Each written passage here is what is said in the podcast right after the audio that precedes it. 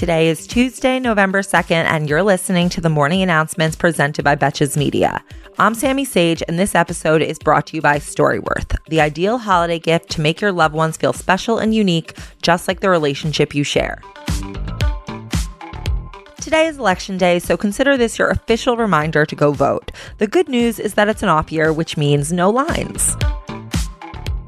Yesterday, the Supreme Court heard two challenges to Texas's new abortion law, which allows anyone to report on someone else getting an abortion after six weeks of pregnancy, and then they will be rewarded $10,000. Opponents of the law argued that this denies people the constitutional rights afforded by Roe v. Wade, and that it ultimately threatens all constitutional rights if the law is allowed to stand. The Texas Solicitor General, who is defending the law in court, claims that those who are bringing this case to the court don't even have the standing to do so. Overall, at the hearings, the justices appeared more swayed that the challenge to the law is legitimate. However, this doesn't necessarily mean that they will strike down the law, just that they will hear the case. In the meantime, the enactment of this law has basically made it impossible to receive an abortion in Texas, full stop. We are still talking about this spending bill thanks to the Wicked Witch of West Virginia, Joe Manchin. Just when we thought the $1.7 trillion bill was set, he now says he won't support it until there is greater clarity about the impact it will have on the country's national debt and the economy.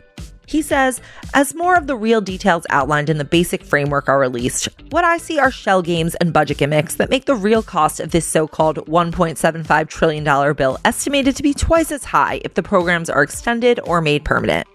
At this rate, I think Kim Kardashian could call Joe Manchin for some tips on attention seeking.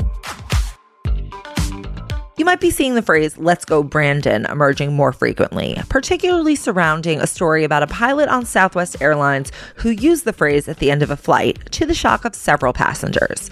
Because we're stuck in a political system that resembles a kindergarten class, apparently Let's Go Brandon is right wing code for fuck Joe Biden. The phrase started as a meme and has now widely spread to Republican members of Congress and has actually even been said on the House floor.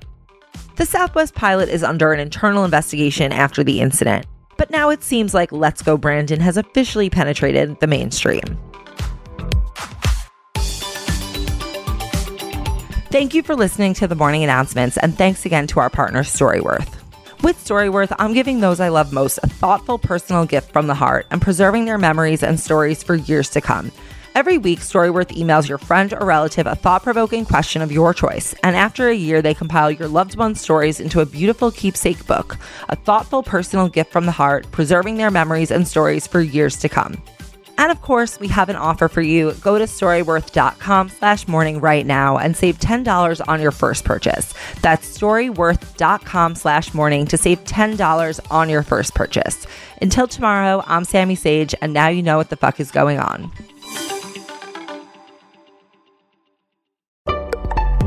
Betches.